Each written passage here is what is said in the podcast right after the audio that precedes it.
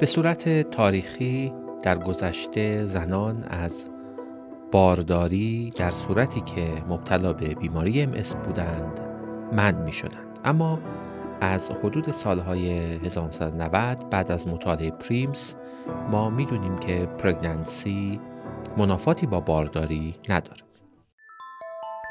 سلام به سی یکمین امسکست خوش آمدید. ما در این اپیزود در خصوص مسائل MS و pregnancy و همچنین lactation صحبت خواهیم کرد. همراه ما باشید.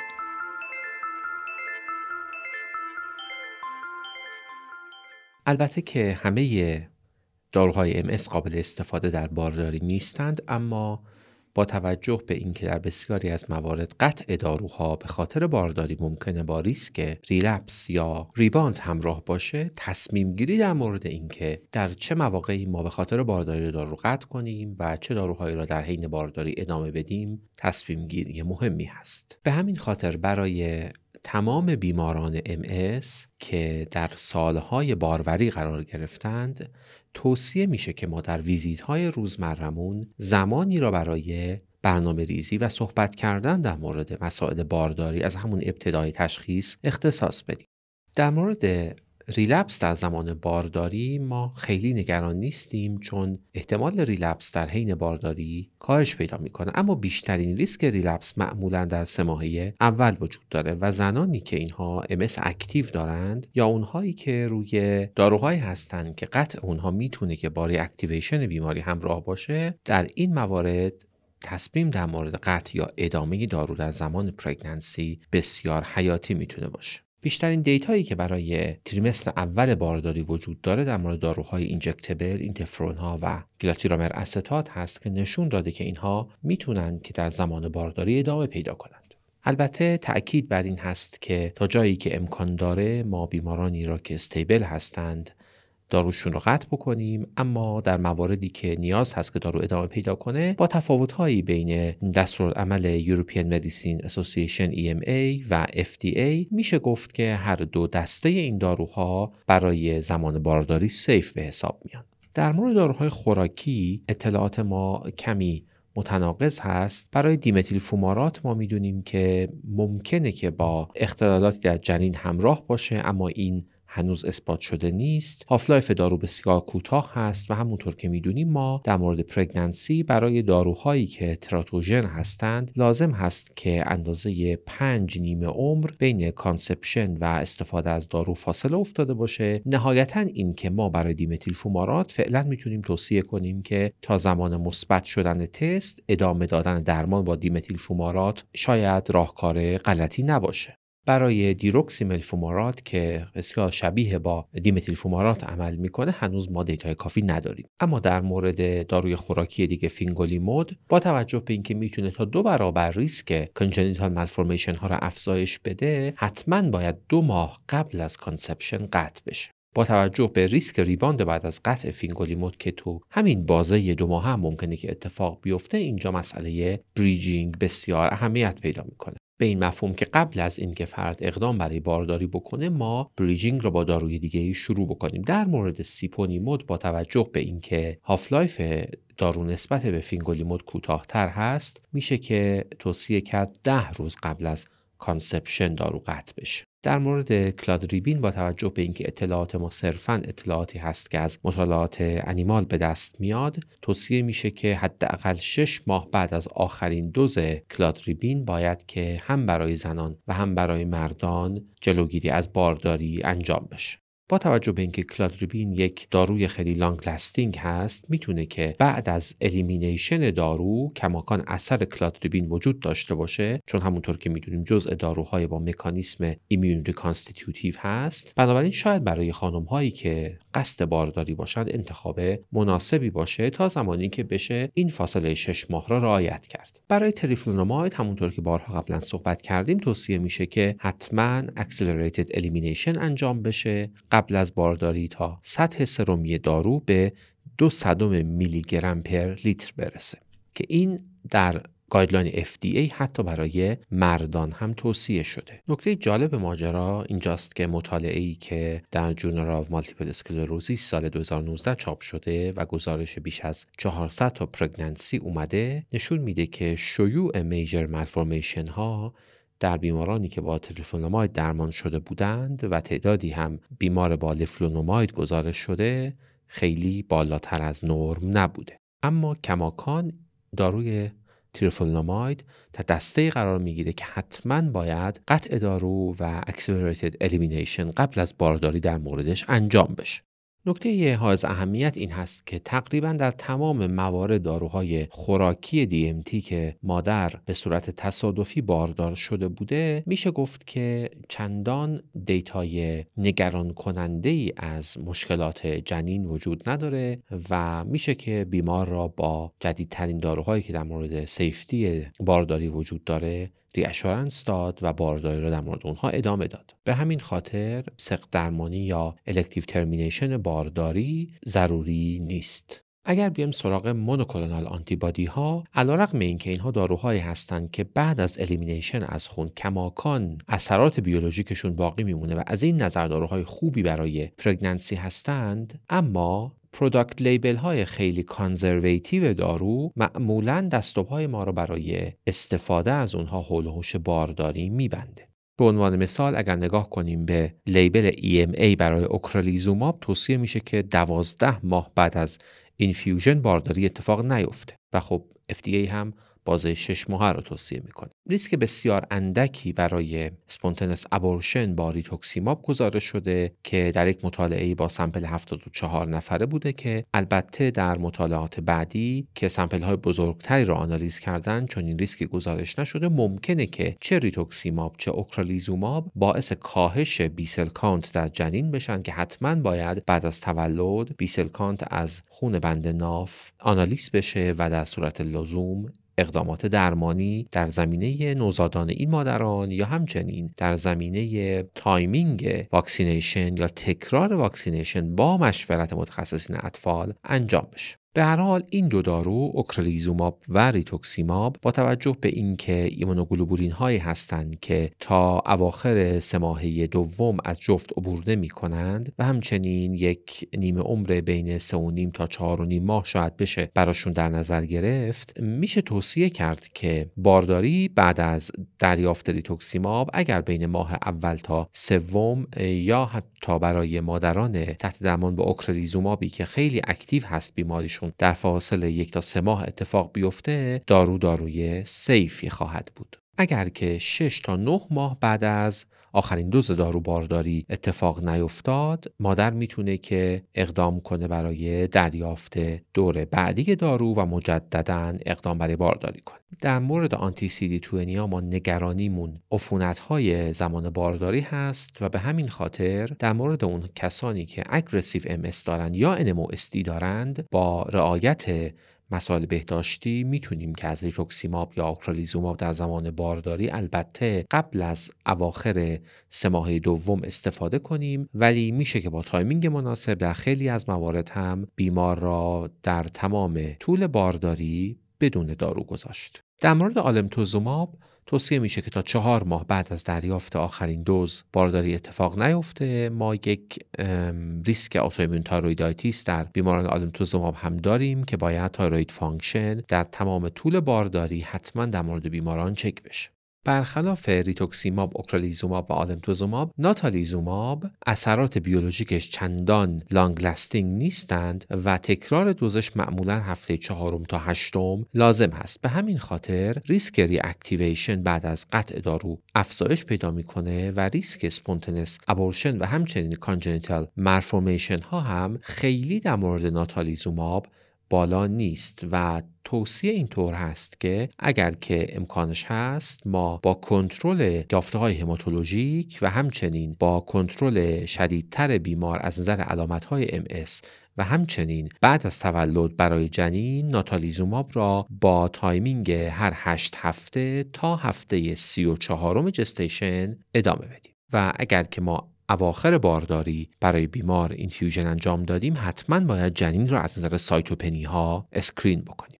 planning بارداری برای مادرانی که مبتلا به MS هستند وابسته به فاکتورهای متعددی هست که یکی از اونها activity بیماری هست. همونطور که تا اینجا اشاره کردیم بیمارانی که mild disease activity دارند و دارویی که استفاده می‌کنن قطعش خطر rebound نداره می‌تونیم که برای اینها دارو را قطع بکنیم. در مادرانی که بیماری های active تحت کنترل دارند میشه که ما injectable treatment ها را در طول زمان بارداری ادامه بدیم. البته باز هم توصیه میشه که در مورد این بیماران هم قضاوت بالینی انجام بدیم که آیا لازم هست که در سه دوم و سوم درمان ادامه پیدا کنه یا خیر. در خانم هایی که بیماری active دارن یا اونهایی که داروهای استفاده می‌کنن که قطعشون ممکنه با activation بیماری همراه باشه مثل فینگولیمود یا ناتالیزوماب استفاده از داروهای highly effective که dosing ش در زمان بارداری dosing قابل قبولی باشه به این مفهوم که بشه طولانی مدت بدون اینکه دارو در بدن فرد باشه از اثر بیولوژیکش استفاده کرد کمک کننده است. مثل ریتوکسیماب، اوکرالیزوماب، آلمتوزوماب و کلادریبین و بهتره که این کار را با رعایت washout period قبل از بارداری انجام بدیم و بیمار اولین دوز دارو را یا دوزهایی که می‌دونیم که کافی بوده برای دیدن clinical effect را دریافت کرده در مورد آلمتوزوماب یا کلادریبین و بعد اقدام به بارداری بکنه.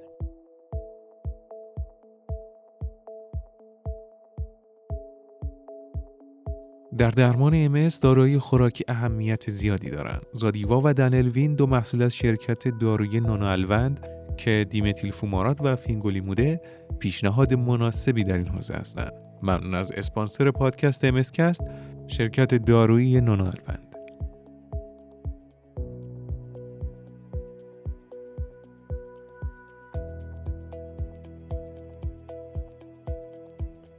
در مورد مکمل ها خب توصیه میشه که حتما بیماران اسید فولیک و ویتامین دی را استفاده بکنند. توصیه میشه که حتما ویتامین دی به سطح های بالای نرمال برسه و به همین خاطر لازم هست که تا چهار هزار واحد ویتامین دی روزانه استفاده بشه.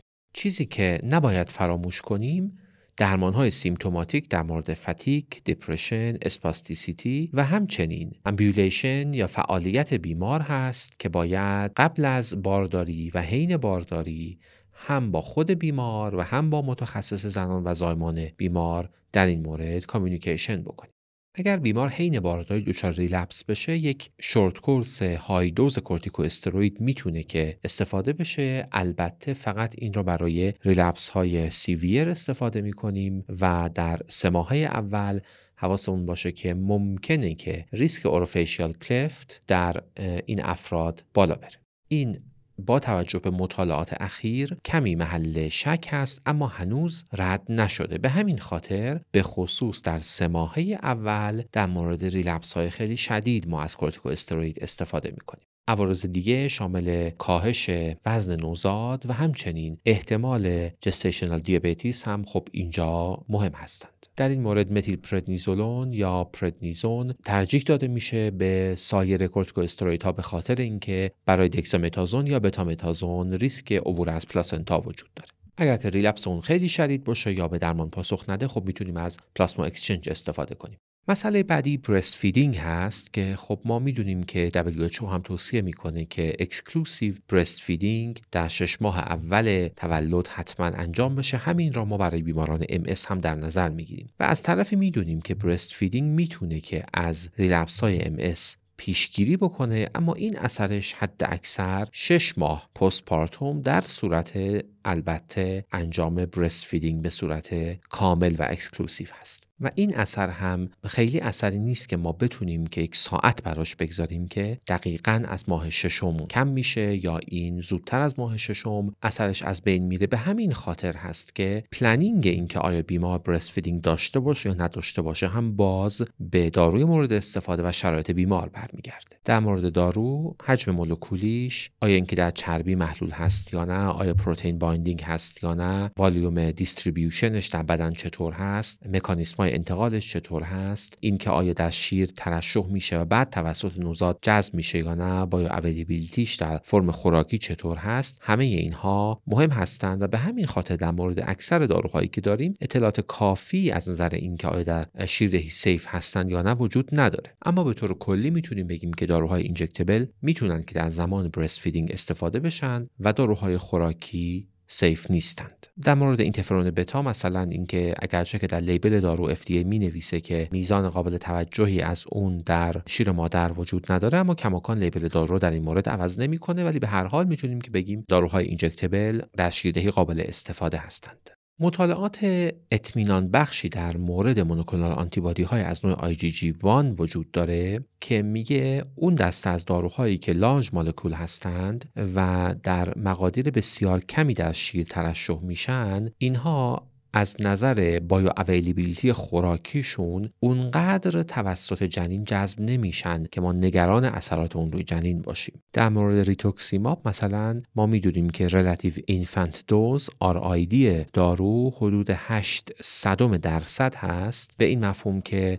دوز دارویی که مادر دریافت می‌کنه اگر که در مخرج کسر باشه 8 صدم درصد اون در شیر مادر در طی 24 ساعت ترشح میشه. که خب اطلاعات خوبی هست برای داروی ریتوکسیماب که به ما این اجازه رو میده که breastfeeding را در مورد ریتوکسیماب انجام بدیم. اما جنبه دیگه ماجرا هم B cell count کودکان یا شیرخوارانی هست که مادرشون تحت درمان با ریتوکسیماب یا اوکرالیزوماب بوده که مطالعات موردی که وجود داره data ی نگران کننده ای نیست. در مورد آلمتوزوماب و اوکرالیزوماب هم اگرچه که ما مطالعات کافی نداریم اما با توجه به شباهت مولکولی احتمالا data همین را نشون خواهد داد. در مورد ناتالیزوماب با توجه به اینکه یک IgG4 molecule هست ما احتمال میدیم که ترشحش در شیر بیشتر باشه و estimation هایی که وجود داره یک RID ای حدود 5 تا 6 درصد رو گزارش کرد. و مطالعاتی که در مورد نوزادان انجام شده نشون میده که آنمی یا سایر اختلالات خونی در نوزادان مادران تحت درمان با آلمتوزوماب گزارش نشده. البته این بستگی به تعداد دفعات دریافت آلمتوزوماب هم داره و این مطالعات نشون دادن که لاقل تا چهار اینفیوژن بعد از دریافت ناتالیزوماب نوزاد دچار مشکل خونی نشده. یک گزارش موردی وجود داره که نوزادی که در سه ماهه سوم مادرش ناتالیزوماب دریافت کرده بوده بعدا در خونش ناتالیزوماب پیدا شده و البته بعدا در حین شیردهی ناتالیزوماب در خون نوزاد نبوده. همونطور که گفتیم DMT های خوراکی در زمان شیردهی safe نیستند و برای انواع اونها خب مطالعات مختلفی وجود داره. اواخر صحبتی بود در مورد کلادریبین که به خصوص در شیردهی contraindicated است. اما با توجه به اینکه دارو به صورت cyclic استفاده میشه و یک half-life کوتاه مدت داره می‌تونیم که ما بر اساس دستورالعمل EMA هفت روز و بس دستورالعمل FDA ده روز بعد از آخرین قرص کلادریبین اجازه شیردهی بدیم. اگر مادر حین شیردهی دچار ریلپس بشه و نیاز به دریافت با متیل پردنیزولون پیدا کنه با توجه به اینکه امکان انتقال متیل پردنیزولون به شیر وجود داره توصیه میشه که حداقل یک ساعت و به صورت اپتیمال دو تا چهار ساعت بین دریافت متیل پردنیزولون و شیردهی فاصله بیفته. می‌تونه که بیمار قبل از شیردهی شیر را بدوشه نگه داره و بعد بعد از دریافت دارو دوره اول شیر را بدوشه دور بریزه کودک را یا شیرخوار را با شیری که قبل قبل از دریافت infusion دوشیده بوده تغذیه بکنه و بعد هم به صورت عادی به تغذیه نوزاد ادامه بده. در مورد مادرانی که پلنشون شیردهی نیست توصیه می‌کنیم که دو تا چهار هفته بعد از زایمان حتما دارویی رو که داشتن استفاده می‌کردن مجددا شروع کنن به خاطر اینکه ریسک relapse postpartum در این موارد وجود داره. در مواردی که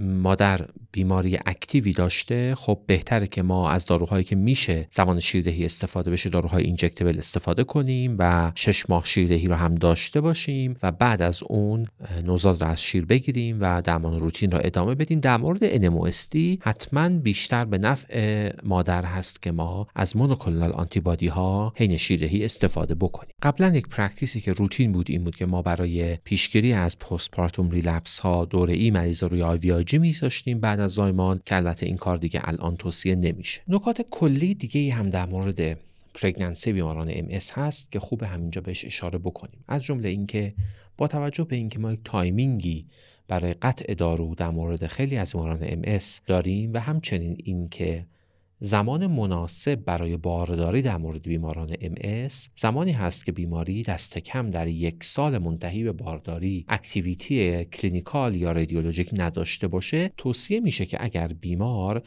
برای بارداری پلن کرد و سه تا شش ماه بعد از اون باردار نشد حتما بیمار را برای بررسی های تکمیلی به کلینیک های نازایی ارجاع بدیم. در مورد مواردی که ما نیاز به روش های کمک باروری داریم. خب مطالعات قبلی نشون داده که روش های کمک باروری می‌تونه که با افزایش ریسک relapse همراه باشه اما بررسی های بیشتر میگه که اینها بیشتر در مادرانی هست که روی درمان نبودند یا درمان های با lower efficacy را استفاده می‌کردند و این را قبل از استفاده از روش های کمک باروری قطع کرده بودند.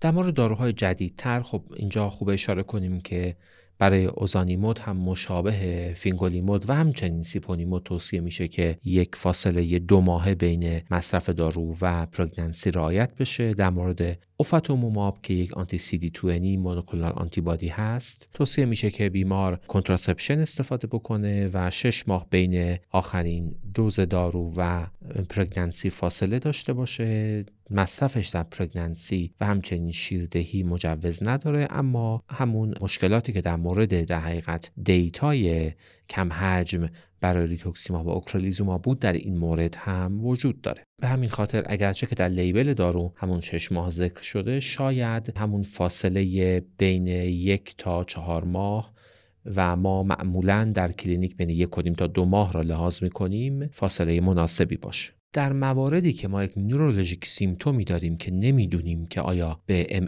بیمار ربط بدیم یا نه در زمان بارداری می‌تونیم که از MRI البته بدون contrast استفاده بکنیم و از اونجایی که توصیه میشه ما حتما قبل از بارداری هم یک MRI کنترل گرفته باشیم می‌تونیم که این را با MRI قبل از بارداری مقایسه بکنیم. حواسمون باشه که برای بیماران highly active همیشه کنترل بیماری و disease activity در اولویت هست. نسبت به سایر مسائلی که ما در بارداری و شیردهی با اون مواجه هستیم. خیلی ممنونم از اینکه تا انتهای اپیزود همراه ما بودید و ممنونم از اینکه امسکست رو به همکاران خودتون معرفی می‌کنید. امسکست زمستان 1401